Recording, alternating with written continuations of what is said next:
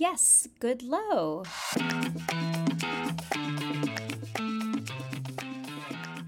Hello and welcome to Demystifying Detection Dogs with MD Dogs. I'm Maggie Kudla and I'm a trainer with MD Dogs. Um, I also have my own company, so Stay Lex. Um, and today, me and Libby Rockaway, the founder of MD Dogs, are going to be chatting about diabetic wolf dogs. Awesome. I'm super excited to kind of jump into this and have our very first podcast. So we will see. I'm not sure that this is uh, either of our natural environments here. Yeah. Um, but I think it would be really neat to kind of answer some questions that people have, and um, whether that's on uh, the Facebook groups that we have for MD Dogs um, and that training community, as well as clients and just other things that kind of we hear through the grapevine. Mhm. I think it'd be really good to just like approach those questions head on and uh, see if we can help some people out if they're interested in listening. Because I certainly know I wish I had more information when I started. right? Yeah, exactly. Moving forward, grab yourself a drink. We are having an adult beverage, um, but you're welcome to get lemonade, sweet tea, water, anything, um, and just listen to us talk about dogs because we can talk about it forever. yes, that is true. Uh, awesome. Cool. Jump in. Okay. For the first question that people are having is how many sessions per day, how long, and how do you know when to move to the next step? Ooh, okay. Um, this one, there's things that's uh, do as I say and not as I do. I would say this falls into that bucket. Um, typically, I usually tell people three times a day um, for like ideal scenarios, Mhm. but super short, like Yeah. two to three minutes. Um, it, depending on you know kind of what dog you're working with, right? Like if I have an eight week old puppy, we do three minute sessions because that's the attention span. Mm-hmm. Um, but if it's a dog that you have been working with, you have a long history with, they have a long training history, then you could do longer training sessions for sure. Yeah. Um, but two to three minutes at the start is great for like intro and like those beginning imprinting stages, and then I pretty quickly kind of go up from there. Um, frequency wise, like three times a day, but in all reality, I, I don't do that. That's a great That's a- sounding idea. yeah, I could train my dog three times a day. It would be perfect. Yeah. Right? Like, I mean, Yeah. I'm doing really well if I'm once a day, in all honesty. Yeah. Like, I either I'm kind of like all or nothing where I'll do like three times a day and then I won't train her for like weeks and then Exactly. and then I'll like okay we're gonna like hardcore do training and then Mm-hmm. you know which is realistic but it is. I feel like it's more I think it's more important to like do the shorter sessions at the beginning and try to get them Mm-hmm. in but I'd I'd focus more on like a two to three minute session whenever I'm first teaching a behavior Yeah. versus like pushing it Yeah, totally. And I do think the easier thing with, um, like, you brought home a new puppy, you're super stoked, is they have to eat three times a day. Mm. And so that makes it really easy to just, like, do a three minute training session three times a day. yeah But, like, with my older dogs, they eat once a day. And I'm not really thinking about it, and then I just kind of fall into the habit of, like, feeding them out of a bowl or, like, out of a puzzle. yeah and then you know not taking the time to train them. Um, but with puppies, you know, those those meal times are great times to like introduce when you know, hey, we're gonna do this super short training session, Mhm. um, and then put it away because I also get into the habit of like the puppy's doing really well, and so I keep making them longer and longer sessions, and then I push them too far Yeah. because like we're doing great until they're not. Yeah, yeah. With Melly, she's an Aussie. I literally like I've started doing when I'm teaching a new behavior. I'll maybe do a minute of teaching a Yeah. new behavior because she overthinks it so much. Granted, she's not a Oh, puppy, interesting. and so like if I give her just like a perfect like easy first step, and then I put it away, she does ten times better Yeah. with a new behavior. But then you know she's three years old and she's a trained forever, so then I can push other Yeah. things really far. But um, sometimes if I just get a perfect rep of something, Hmm. I just end it and Mhm. just be done with it. Yeah. Um, but I probably, you know, but to an extent, it's going to require you to do more than one rep. This is just a neurotic Australian Shepherd. Yeah, I know that. At the end of the day. and she learns it in one rep. So. yeah, that is that is true. Um, but yeah, really, I'd like to keep to it. Like if my dog does three really good reps of something as Yes. a puppy, like I feel like I'm like we're good. Like we can we can end there. Yeah. and, and on a good note versus pushing it. yeah, So I feel like the timeline is really like when my dog's doing well as well. I'll, I'll cut it short. Totally. That's um, that kind of brought me to two things. So one is I have noticed that I've been pushing dogs longer and longer, like just kind of my sloppiness and not paying attention. So I've started actually setting timers for myself. Oh yeah, that's smart. Even if the dog is doing poorly, we end it. It's just at, as long as that you know five minute or three minute timer goes off, it's time to move on, and you know we're, we'll go play tug or something instead. Because I don't always have the self control. Um, like I'm just kind of into it and I don't pay attention. Yeah. Um, and then I look back, I'm like, oh, I should have ended that, you know, five minutes ago. Yeah. Um, well, you know, we weren't productive and it wasn't good for our relationship. mm-hmm. Um, and then the other thing is I've started using the, the kind of three reps um, for like when to end a session, but also like when to move on to the next. Like if we're doing three three great reps in a row, especially with these like quick learning dogs, I find that they want to move on and like progress to the next step after that. Because if I keep drilling them, they just get sick of it. They least you're bored. Mm-hmm. Yeah. Yeah. Yeah. It's, it's always a tentative game of like when to hold back and when to push forward. Yeah. And like that's kind of like a hard balance with dogs. I mean, to an extent, I'd rather people hold back a smidge, Mm-hmm. but I mean, it depends on the dog Yeah. also. You know. And that's what's really hard is like um, in the MD Dogs book, there's a lot of times where it's like 100 repetitions of this. And those are all like guidelines, right? so like, I mean, I think 100 reps would be good, Yeah. but some dogs can do it in 50, other dogs need 150. And it's really about knowing your dog and when they are confidently doing the right thing over and over and over again. And most things don't ever need 100 reps. That that's just like for the imprinting stage. Mm-hmm. Um, but it's just so hard to give an objective measure because it just depends so much on the dog Mm-hmm. and what, yeah, what they need and how they are like behaviorally acting with that behavior that you're working on. Like, are they confident in it and like boom, boom, boom, they're doing it right away, or are they still thinking about it and making mistakes along the way? Yeah. No, I agree. I agree.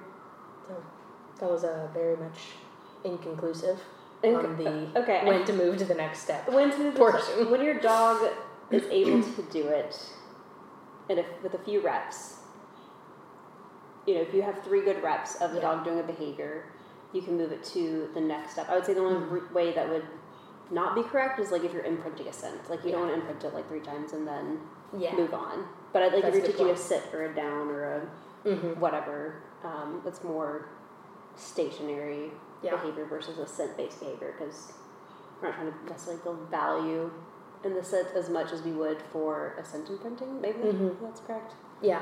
Yeah, Yeah, that, that makes sense. I feel like with the imprinting, you have to have so many um, distinct kind of exposures to it that Mhm. it's that um, they kind of tie the value to the odor Mhm. so much more than we're not trying to tie value to a sit behavior, yeah, right? Um, yeah, so I, I totally agree. I think a couple times, it also depends on your dog. Like, if your dog is a, you know, five out of five dog of like, they need five good reps before they move on, hmm then, you know, great. But some dogs are going to need three, or like Melly might need one, one out of one, and then move on. yeah, Um, but it's really just, it's based on your dog a lot. yeah. And even with um like Scout, like she would you could get one really good rep and it was best to end there with her. Yeah. Where she Right. then she'd like start progressing back. Like she would just get Mhm. worse if the more you pushed it. So if you Mhm. have one really good rep with a dog and then you notice them like them fading and them not doing the behavior as well.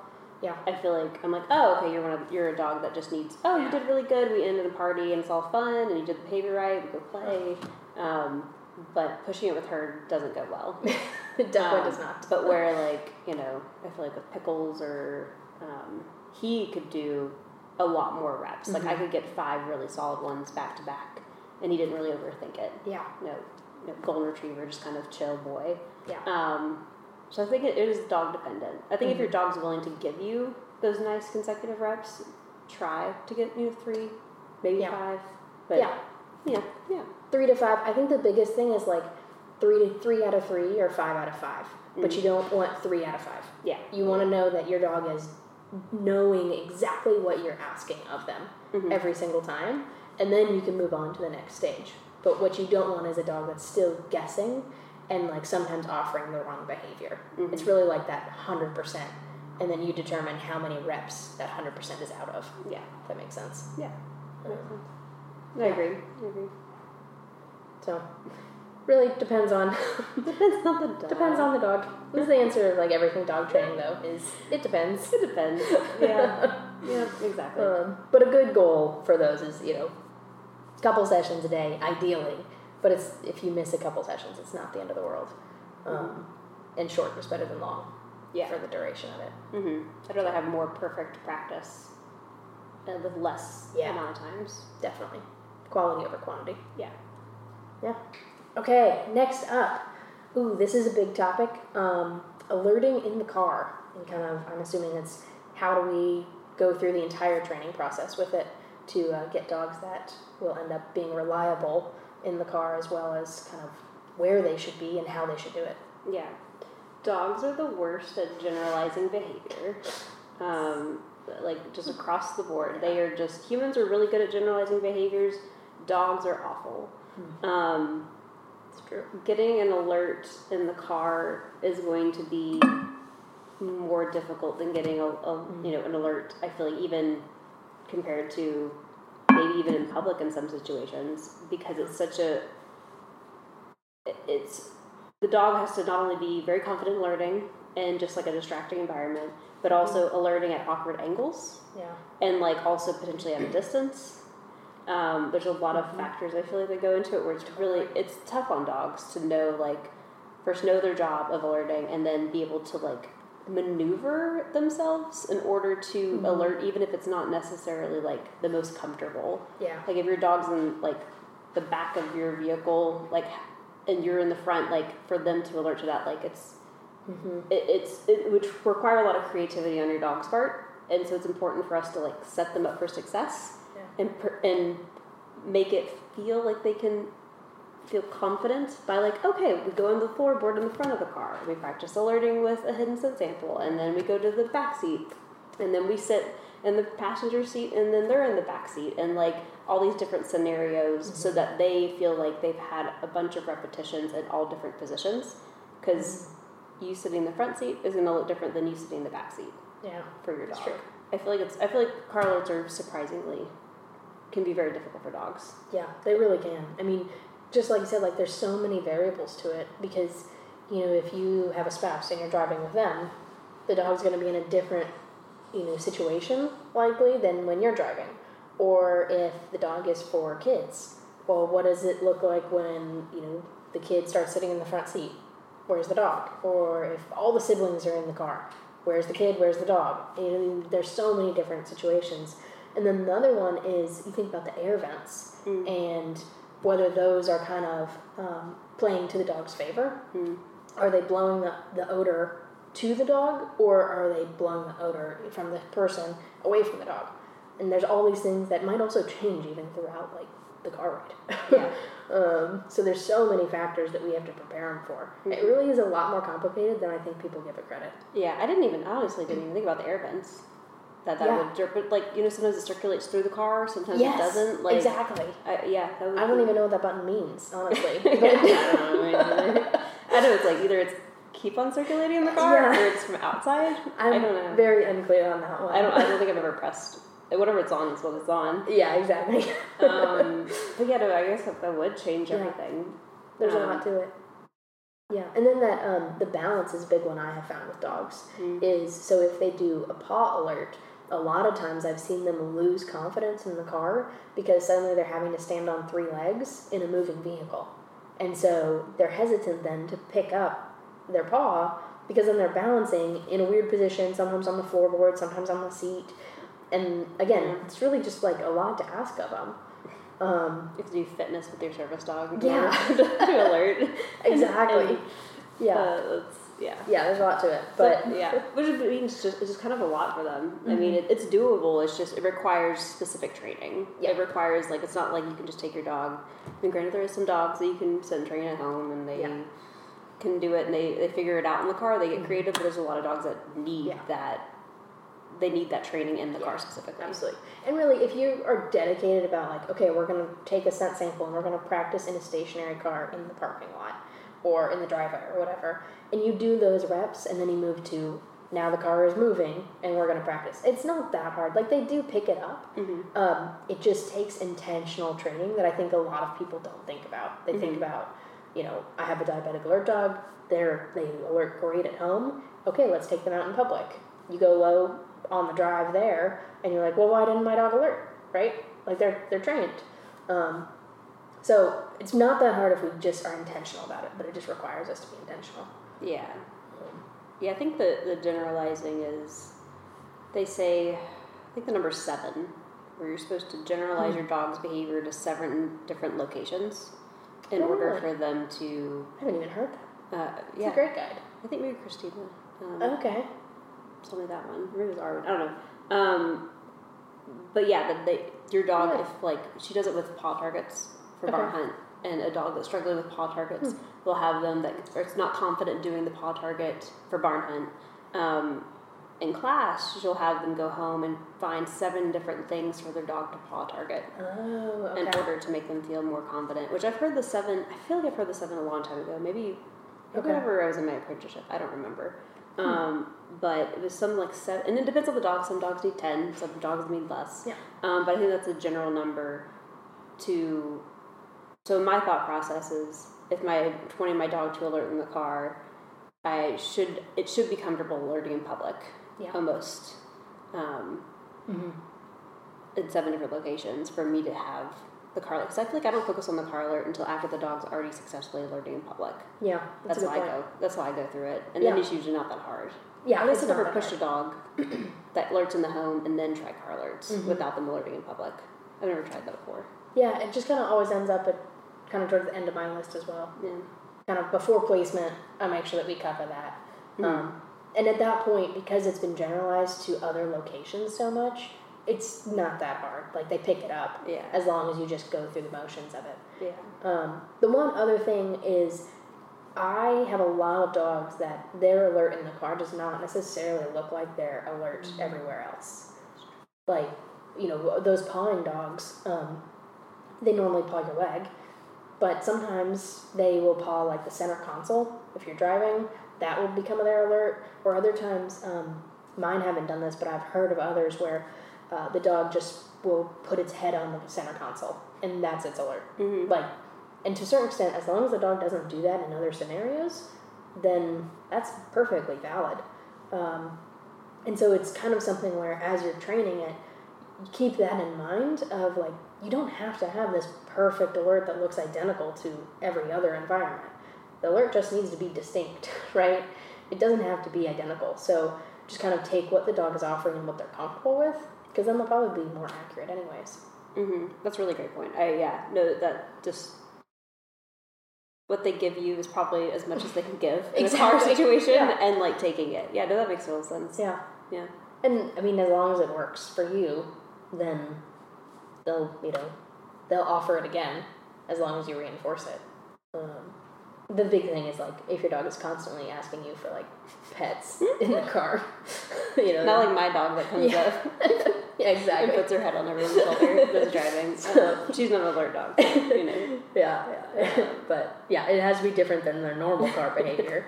Um, but uh, yeah, and then there's other people that crate their dogs in the back of the car and then put like a doorbell in the Mhm. crate, um, which is possible. And I think I know maybe one or two people that have done that, or that have sug- and I've suggested it to a couple people.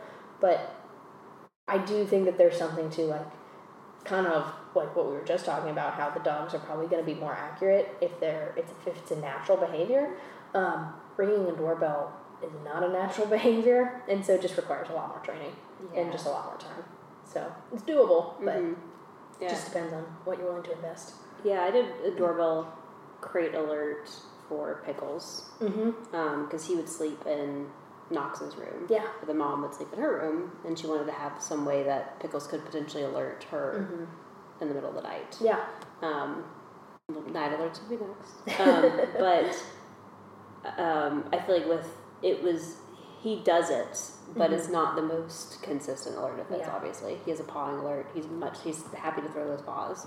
Um, but the but the doorbell is definitely just doesn't feel natural to him as much. Mm-hmm. Yeah. So they don't rely on it necessarily as like a hun- like more as much as they do Yeah. as pawing.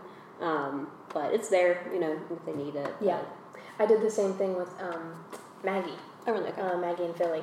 And um, so Philly was trained for a doorbell in the kennel, same reason, young kiddo. Um, I think she was three. Um, but also the same thing of like, he did, u- she did use it, like it was, and it was reliable. Um, but they just don't really use it that much now, and it kind of went away pretty quickly. Um, I almost think theirs is because Philly started sleeping in the bed with Maggie. but Yeah. then Philly would run and jump on the parents' bed Yeah. to alert. And it's like, well, that was perfectly sufficient Right. and probably even better. Oh yeah, even Um, better than a doorbell. Yeah, and more natural for her too. Yeah. Like, the dog enjoyed it more, the kid enjoyed it more. So, yeah, the doorbell, great tool if you really want to go through it, but I have yet to have a client actually use it continuously. Yeah, I don't think pickles. We haven't talked about it in a couple years now, and I don't know if they use. I doubt they create pickles. Anymore. yeah, exactly. So many people just don't crate after I send them home too. Right. I think they, they did it for a little bit, but I don't. I don't. They probably do. You know. Yeah. As long as as long as it's a good boy, it's fine. Exactly. Um, yeah. that's funny. Short lived, but but yeah, you can use it. So variety of techniques. Right. Exactly. Okay. Next is high alerts. Everyone has questions about high alerts. Um, the specific question is how to teach your dog a different alert for a high. Um, but also, I want to add in when to start teaching a high alert, or if you do teach a high alert, Okay. is what I was thinking about. Yeah, that's good. Okay, so let's start with the how to teach your dog a different alert for highs because I think that'll be pretty fast. At least, maybe not in your opinion, but in my opinion, it's pretty fast. Um, I do not teach a different alert for lows and highs, and I don't advocate for it. Um, honestly, for a liability reason. Like, we love our dogs; they can be great diabetic alert dogs, but I never want a dog deciding whether you will dose yourself with glucose or insulin. Like that is a life threatening, you know, situation there. Mhm. Um, and even if you, you know, even if the dog has been right a hundred or five hundred or thousand times, if they're wrong one time, you know, and the handler just starts to get a little bit too casual about it and is like, ah, you know, I'll just dose a, get a little bit of insulin to get myself started and then I'll go check later and things like that. But you happen to be low and your dog happened to be, get confused. I just never want that to be because of the dog's training. Like, Yeah. the dog can't give you a number. I'm just never comfortable with the dog telling you, you know, whether you should, you know, go up or down based on their alert. Um, so, and and if you're not deciding your dose based on that, then I don't see any value to having a different alert, right? Yeah, no, that makes total sense. Like that's yeah, dosing yourself based off of the dog alerting, but not checking. Exactly. Yeah, yeah, that's that could be get really Yeah. really scary. And, and I think it could just be too easy to fall into that. Mhm. right? Like as you you know you start to trust your dog and rely on them, it can be so easy to fall into like, well, they're right every other time, Mhm. you know. So I'll just you know have a couple Smarties to boost myself up a little bit, but you know then you're in a worse position than you were before. Yeah, and also the fact that we don't know what they're alerting to. Yeah. At the end of the day, I think it's it would maybe even hinder the dog in changing up the alert because what they're smelling. I feel like I feel like it would just make the dog question themselves more about things and Yeah. And, and I feel like I wouldn't want to push that. I think your point's more valid, but I feel like at the end of the day, I just don't want to confuse the dog and make it more difficult for them, Mhm. just to make it a little bit easier for me. Because you want to, if they alert, you're going to check. Exactly. You know, like it's not going to be like you don't want them alert and then don't check. You know, or just guess and then Yeah. you know go with it. Um, Yeah. I agree with that. One. an alert and then you check, regardless. Yep. So, anyways, yeah, you absolutely can teach a different alert for a high. We just don't. Yeah. also, just adds it just makes more work. yeah. It's just day. overly complicated then. Mm-hmm. So. Um, Um, when to teach a high? Cool. Uh, Another fun question. yeah, that's fun. Um, so it is actually is super cool. The dogs all alert to highs on their own, pretty much. Like they will just start alerting to highs. So, um, and for an example, Olaf just met his person a couple weeks ago, and um, met Andreas for the first time. And then we were doing some training, and then out of the blue, Olaf pawed Andreas, which is his alert behavior. And um, I was, you know, pretty skeptical. I always give them the whole spiel of we don't expect the dog to alert, especially because Olaf hasn't had any of um, Andreas' samples yet. Mm. And so I was like, you know, we have not done the foundation for this. Like, coming into this, don't expect the dog to alert. This isn't going to be some magical Disney moment, right? Like, Disney moment. Olaf runs in and just alerts Exactly. time. yeah, um, that's not what we have here. Um, he's a Disney snowman. Yeah, it's true. That's very appropriate, isn't it? Um, but uh, so I already had given him his spiel or whatever. But we were only probably half an hour in, and Olaf paused him, and I'm like, "Well, that is technically his alert behavior, so we will check." But he might be just confused um, about the obedience and things. and uh, sure enough, though, uh, Andreas was high, and I was like, "Well, Olaf has never smelled a high blood sugar before, but." That was his I first mean, high alert. Right? mean, he's just a perfect boy. Well, I would not born perfect. not say perfect. He's a good boy, but he's not a perfect boy. um, but yeah, I mean, and he was actually super confident about it Mhm. with those highs, because he did it a couple times with Andreas over um, over the course of the day. Um, but yeah, they, they typically just start to learn and alert on their own. The one thing I will say is often when the dogs start alerting, their confidence is lower when they alert to those highs. Like it doesn't usually look the same. I would say Olaf was probably an outlier there of like Mhm. his insane confidence of like this is an alert. Um, usually it's kind of a lot of sniffing and maybe a, a baby paw or a baby nose nudge or whatever your behavior Yeah, is. they're like maybe exactly like could I get snacks for this? I think this is close to it. Okay. Yeah. And like adding it because in MD Dog's book they have it where you have it where they I say they um, uh, working the scent wheel and Yeah. adding it in is do you Mhm. find you do that mainly just to decide the range and teach the dog the range that you want them to learn to? Yeah, so typically I do that just for like that specific threshold training, but also I would say if you're a trainer and you have a client who knows that they want lows and highs. Um, so Andreas wasn't as concerned about highs, um, and I also didn't have any samples from him, so I was going to wait to um, expose Olaf to high samples until I got Andreas's, uh, just for kind of consistency and building that foundation with him. Um, but so if you're a trainer, I think putting it into the scent wheel is great and a good intro for it. Um, or you can go back to the beginning if you really want um, with high scent samples and build that foundation. There's lots of methods that work um, with really all of dog training, um, but especially with this, given that most dogs already have that connection for some reason that we really don't know why, but we will take it. Um, so if you're a trainer, I'd go that route. But if you're just a person with diabetes self training, then I think just start watching for those behaviors, um, and then have a huge puppy party as soon as you're seeing them um, Yeah. to encourage it from the get go. Yeah, build that confidence so they're not as questioning it. Yeah, exactly. You can build that confidence early on with them. Um, where sometimes with those older trained dogs, occasionally we see like kind of confusion of this. This isn't exactly like what we've been working with for the last twelve months, Right, but it's kind of like it. But it's kind of like it, exactly. kind of like it. Um, It's Yeah. fascinating how they can do that. when do you like? When do you typically, or your clients typically, see the high alert start on your own? Um, with like pickles. Yeah, pickles or any of like the poodles you've been working with. If they do high alerts, I can't remember. Um, pickles was. This will be a good extra of this. Is pickles? I placed him while Knox was in his honeymoon phase, Oh, and that was a yes. mistake. If you guys are in your honeymoon phase, Oh man, don't don't do that. don't do it. Don't train don't train the dog. I promise. It was it was me. Oh, Um, yeah.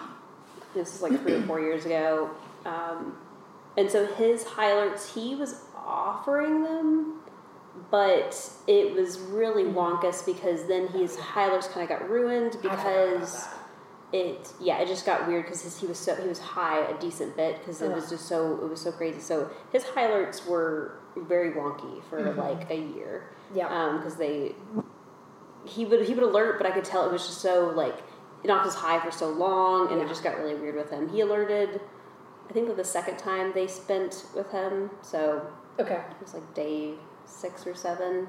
But he'd already been, you know, Yeah. training for a year and some change, you know, Yeah. on some training. So. Yeah, but pretty early on. yeah, early like, on, yeah, oh, yeah. He was like, Okay. oh yeah, I know the smell. Yeah, we can do that too. I think he alerted to a low first of Knox's, and then I think maybe his next alert was a high. Okay. If I remember correctly. Okay. Yeah.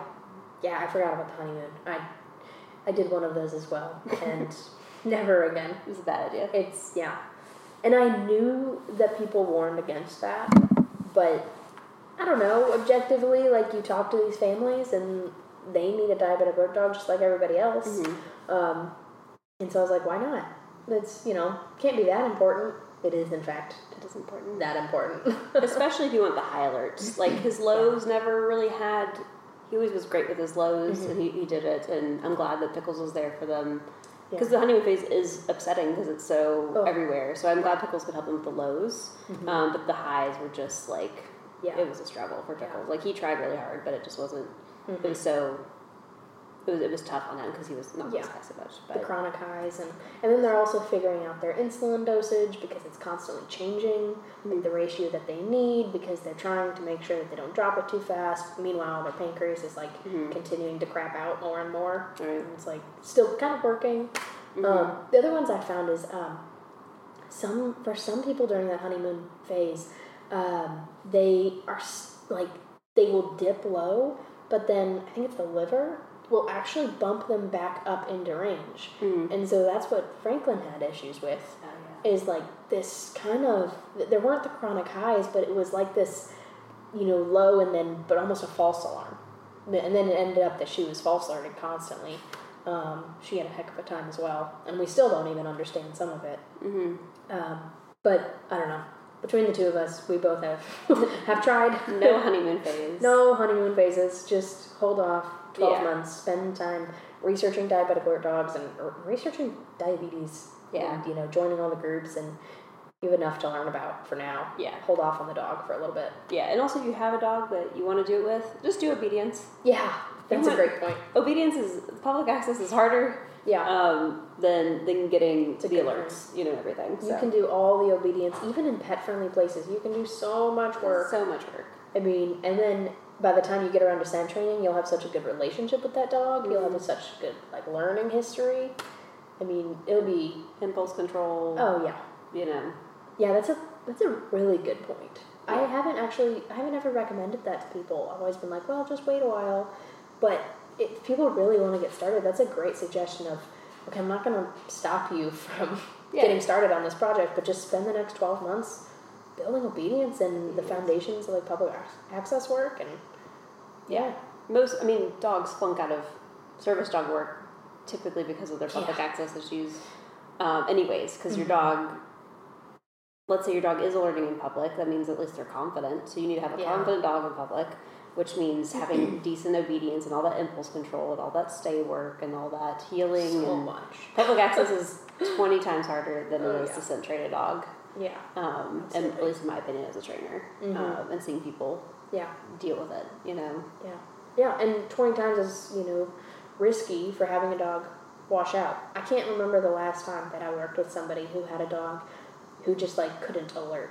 But I can tell you a hundred times that people have had dogs that were scared of things and couldn't go into public or, you know, did alert barking and couldn't be full fledged service dogs. Mm-hmm. So yeah, the, the learning is the easy part. So if you build that foundation, have that public access dog ready to go after honeymoon period, it's a much better way to go about it. Yeah, definitely. Yeah, that's Definitely. a really point. Do Um, we do one more question? do we have time for one more? We can do it. I don't remember what time we started, so We can always cut it out. Okay. fair enough. okay, Um, next one. This is a hot topic, and always the first one that we get from parents in emails is Will the dog night alert? Or how do I train a night alert? So you Uh, can start that one, Maggie. First one's maybe. maybe your dog depends, will right? alert at night. Um, Uh, yeah. that is, you know, if I've had a long day at work and I've, you know, been out of the house for eight plus hours and I come home and I go to bed I fall asleep, I don't wake up. That's true. I barely wake up to anyone like probably should say on my podcast, but if someone came into my house and like came into my bedroom and I'm asleep, I would not wake up. Like I am dead asleep. Like there's nothing. I'm tired. I'm tired. I am not waking up for anything. Your dog is the same. Like mm-hmm. it, your dog that if you're gonna have a service dog that's going out with you every day and doing the public access and Yeah. Doing all that. They're just not gonna have the energy. They're gonna be asleep. They're gonna go to bed. Yeah. Dogs sleep more than us. I mean, granted, granted, they are in public. A lot of times they are sleeping, but it's not like a good sleep for them. Like it's not a restful sleep. Especially not if they're supposed to be paying attention to blood sugar right. that whole time. Yep. Like they're still on, even if they're Mhm. like, even if they're napping during your class. Like they're still, they're still not. They're still just. It's still a lot for them, you know. Yeah. And so I, I think it's. It's. It's very. If you have a dog where it's like, oh, it does public access sometimes, and Mm-hmm. you know, it, it's uh, its chances of having night alerts are greater. Or you have an in-home diabetic alert dog, your chances are going to be greater. Mm-hmm. Uh, or if you have, you know, an insanely high drive dog, maybe, you know, but it, it's really it's really tough one because dogs got to sleep. Dogs got to sleep at the end of the day. I, I that's Really a do. that's a tough one. Yeah. Yeah. I mean, they're they're still dogs, right? Yeah. They are not CGMs. Mm-hmm. Um, so you kind of have to deal with the fact that they get tired. Mhm. Um, and I think um, you know the high drive dog is a good point. Of it does depend on what your dog's personality is. You know, so these little spaniels are more likely to night alert than our lovely big old boy Mac, The Labrador, who really likes to sleep.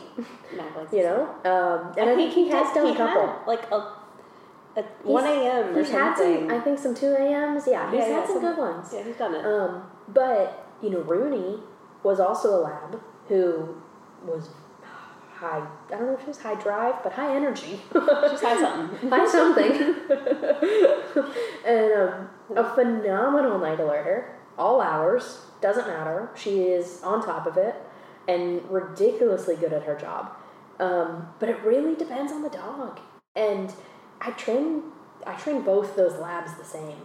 They are just individuals. And so I think that's why you know starting that answer out with maybe is really the best answer and it's not what anybody wants to hear. But you really just don't know. It really depends on the dog and you know who they are. In Mhm. addition to also your point of what are they doing during the day. Yeah. Um, I mean, Rooney is pretty much in home. Um, occasionally she'll go out in public, but mostly in home. hmm And meanwhile, Mac goes to grad school, Yeah. and so that is also probably some of it. hmm Yeah.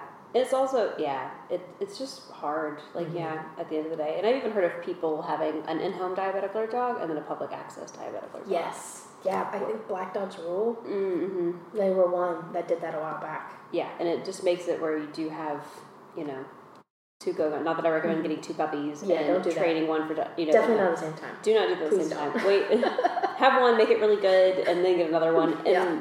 mm, you know this whole thing. But yeah, night alerts are just not. Mm-hmm. I would I would go into it thinking that you're not going to get night alerts, and then be pleasantly surprised when you get them. A hundred percent. I think, I think that's a really, really good thing to call out because I think so many people when they get into diabetic alert dogs, like they hear what we say and they're like, yeah, yeah, yeah, night alerts can never be guaranteed, but they're so desperate that they're like, but maybe this will be the one, right? Mhm. Maybe my dog will do it, and then they're disappointed when their dog isn't. So I think it is important to say you need to go into it counting on night alerts not happening, like just really black and white there. Yeah. Um, and then if your dog does give night alerts, fantastic. But also know that a dog giving night alerts does not mean that they give night alerts for every time that they need to alert. It means that sometimes they give night alerts, um, but not every time. And it's never something where you can, you know, turn off your CGM alarm or anything like that. Like, it's really, it's never truly going to give you peace of mind. Um, I hear that a lot from parents of I really just want peace of mind with a diabetic alert dog at night with my kid. Well, it's not going to give you peace of mind because now you have two tools that you're just kind of hoping they don't both miss it at the same time. Yep. But it's not like your dog is going to be coming to you again in that Disney moment and saying, Your child is low at the perfect 79 milligrams per deciliter. You should go attend to them, right? Like, no, the dog is going through cycles of REM sleep and when they're kind of at that more conscious level, then they're more likely to wake up and be like, hey, I could potentially get a snack right now. I should better go get mom and dad. But your kid might be in the 50s or the 40s based on when that REM, you know, REM that REM sleep happened. Yeah, gonna Um, be late. Yeah, they Yeah. could be late to it. And, you know, better late than never. That's true. But it's not like they're, you know, like CGM where it's checking every five minutes either. Um, so that's kind of depressing, but Yeah, it is depressing. I mean, there's ways you can help them yeah. out. Oh yeah, You we should talk about that. You should talk about that. Well, More we'll spin it uplifting. where like this will increase your chances by five percent. Um, yeah. Uh, you can. I did it with pickles, and I, I've, I've known you've done it with dogs where we I sneak a hidden sin sample. Yep. I, I, get a hidden sample without his knowledge, and I have it in like a little like airtight little baggie with like an ice pack on it. And I go and I, I put it in my bedroom before he goes to bed with me, and then we'll go to bed and I'll um, either because I'm anxious about like teaching to learn. I usually just wake up at some point and do it. Oh, I'm impressed. Um, or I, uh, Do not. you can do like maybe like a vibrate alarm on your phone yeah. to like put in your bed by you, Yep. things like that, and then you pull it out, and then you, and then you just lay there and wait for this dog to potentially wake up to Yeah. alert to it. Um, I've gotten where to the point where I like would set it right on, uh, like in right by his crate. Mm-hmm. Pickles, I tried that. Um, and then at one point, I had him out of the crate, and I just set it up by his nose Mm-hmm. in front of Yeah. him, and he woke up to that one. But I could never in the crate. He never woke up. Granted, the hidden Yeah. scent sample is very tiny. Mhm. I don't expect the same accuracy. Um, Yeah. But I've never got to the point where he would alert in the crate at night with me doing hidden scent sample. Never got there. it is really hard to get to, and I have a lot of dogs that we transition them before I get to that point. Yeah. And then with live alerts, it's kind of coming from all over your body too, Yeah. so that helps a little bit more than like a pea size. Yeah, he's had he had a hidden or he had a live alert to Knox. I think a week after he was placed, and he Oh, did his doorbell alert Oh, nice. to Andrea. or To Perfect. Knox's mom. So like Yeah. it did it. It was like midnight, which I don't know. I don't know when he went to bed or anything, but um, so I mean, it, I don't know if that helped him. You know, Yeah. I, I, know public pickles doesn't didn't do very much public access with them. Like I think he's just he. Yeah. goes with them if they need him, kind of thing, but not very frequently. So Yeah. he's pretty. Yeah, I think you know, kind of like we talked about with the car alerts. The other important part to it is there's a lot of stages and things you can do prior to actually being the middle of the night to set them up for success. Mm. Right? You can bring a scent sample at four p.m. and lay in bed and just like hang out with your dog there and encourage them to alert. Um, even before that, you can do your scent training in your bedroom. You can do it while you're sitting on your bed, and you can you know do all these tiny little steps, getting closer and closer to it, so that they learn, hey, this is somewhere that we alert to. We get to play this fun game. Mm. Um, and then you can you know get to the point where in the middle of the night you're waking up. I like your methods better, my method, because I would never wake up on my own, and I sleep through a lot of alarms. um, so I would just drink like three giant glasses of water that's before I went to bed. There's times I've completely wasted samples. Like I didn't wake up. Because I would wake up at was- 8 a.m. and Like there's my th- very thawed samples, and I have just accidentally taught the dog to basically Ignore. the odor. Yeah. Yeah, so that's when I started drinking so much water that Yeah. like, my stomach hurt. But then you're very impatient for that dog to alert in the middle of the night because I can't get out of bed until they alert to it. Yeah. So Well, I wouldn't necessarily recommend that. Now, if I'm training one, it'd be great. I have to, I like go. I have to get into the bathroom and pee at least every night at like around midnight now. It's Oh, awful. man. I'm like what an old lady. I couldn't have had this bladder when I was you know 22 Right. when I was training pickles. would have been um, much more convenient. It convenient. was much more convenient. Um, Yeah, that would have been great. But yeah, no, I think I it was in the beginning. I was very like excited about it. Yeah. You know, like. And I Yeah. wanted, I wanted to like think. I was thinking, I was falling asleep, like trying to think Yeah. of this night alert, you know.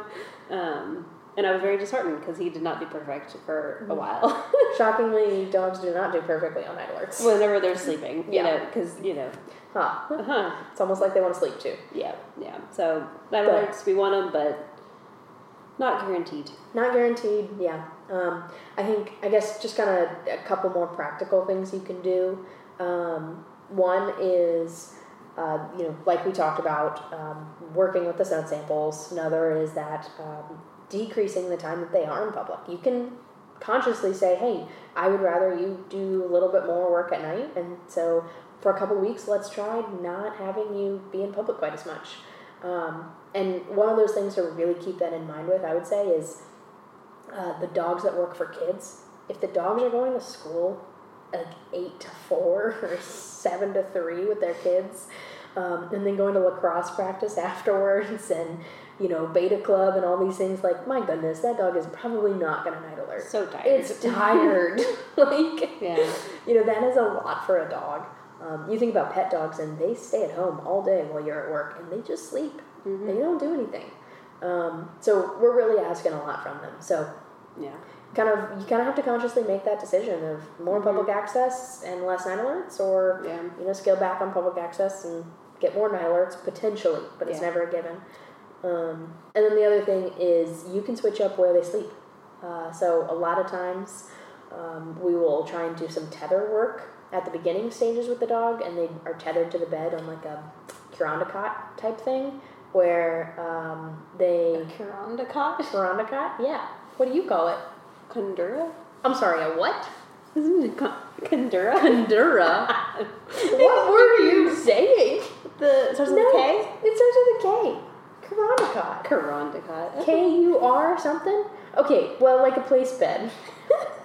the key though is that you want the dog to like not be. You're right. Yeah, see, if you look at the letters, pretty sure. I mean, it might be Kuranda cot rather than Kuranda cot. Unclear. But um, I've been saying something completely different. Kundura. is that what you? Kundura. it's definitely not Kundura. That's my Alabama coming out. That's right. Kundura. Uh, but yeah, you can change up where they sleep. You know, try um, putting them on a cot that's honestly not quite as comfy, right? They're going to be shifting positions a couple more but times during the night, but that means that they're more awake and then they're more likely to say, hey, I could get a snack right now um, and alert you to it. So you could try that. You could try sleeping in the bed thinking that like they're closer to their person. Um, most of the time, I find that the dogs just sleep harder. They're more comfy. They're like, more oh, I'm- I'm, with my person. They're passed out. Yeah. Uh, but you could try it, you know. yeah. Maybe maybe for your dog it'll work.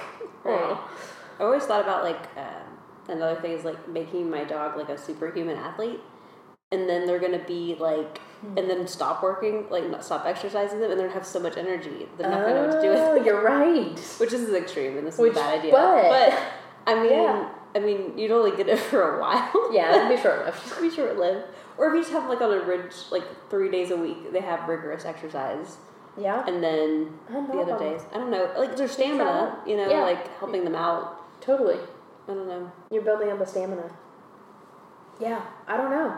I mean, there's a, yeah, there's a lot of varieties of you know kind of things you could try out, but I think with all of it, like it is a trial and error Yeah, with any dog. and it's dog dependent. and it's dog dependent. Like you can, I think the first thing is like you try all these ideas, see if any of them work, and then at the end of the day, if you know you've been with your dog for six months or a year, and they've been you know fully trained for that amount of time, and nothing is working, then you realize that maybe they're just not a night alerting dog, Mhm. and maybe you bring in another dog to be a night alerter because your dog is fully trained and just not you know not great at that. Um, or maybe you just say, okay, that's kind of where we're at. That's just not a tool we can use right now. hmm Um, but which is a bummer, but that's kind of what we have to work with. Yeah, yeah. I don't think I know any dogs that are besides maybe Rooney, but she's Outlier over there. she's an outlier where she's Yeah. doing the night alerts as well yeah, a lot of my other ones are just like sporadic. sometimes. Um, Benny started off really good,